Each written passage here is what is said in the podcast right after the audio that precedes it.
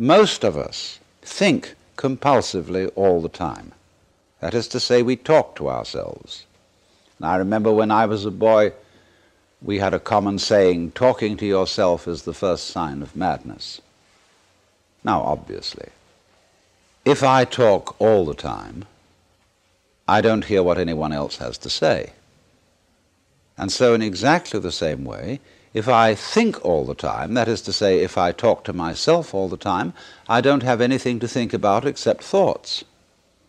And therefore, I'm living entirely in the world of symbols, and am never in relationship with reality. All right, now that's the first basic reason for meditation.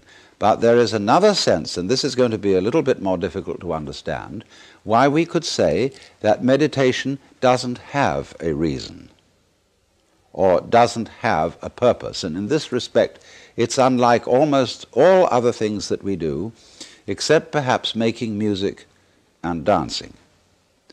Because when we make music, we don't do it in order to reach a certain point, such as the end of the composition. If that were the purpose of music, to get to the end of the piece, then obviously the fastest players would be the best. And so, likewise, when we are dancing, we are not aiming to arrive at a particular place on the floor, as we would be if we were taking a journey. When we dance, the journey itself is the point. When we play music, the playing itself is the point. And exactly the same thing is true in meditation. Meditation is the discovery that the point of life is always arrived at in the immediate moment. And therefore, if you meditate for an ulterior motive, that is to say, to improve your mind, to improve your character, to be more efficient in life, you've got your eye on the future and you are not meditating. Because the future is a concept. It doesn't exist. As the proverb says, tomorrow never comes. There is no such thing as tomorrow. There never will be. Because time is always now. And that's one of the things we discover when we stop talking to ourselves and stop thinking. We find there is only a present, only an eternal now.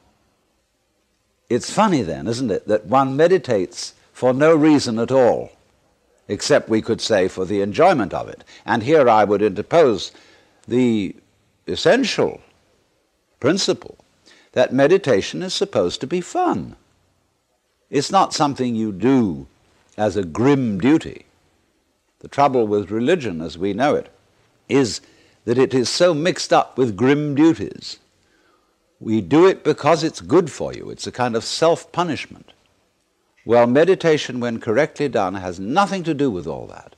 It's a kind of digging the present, it's a kind of grooving with the eternal now, and brings us into a state of peace where we can understand that the point of life, the place where it's at, is simply here and now.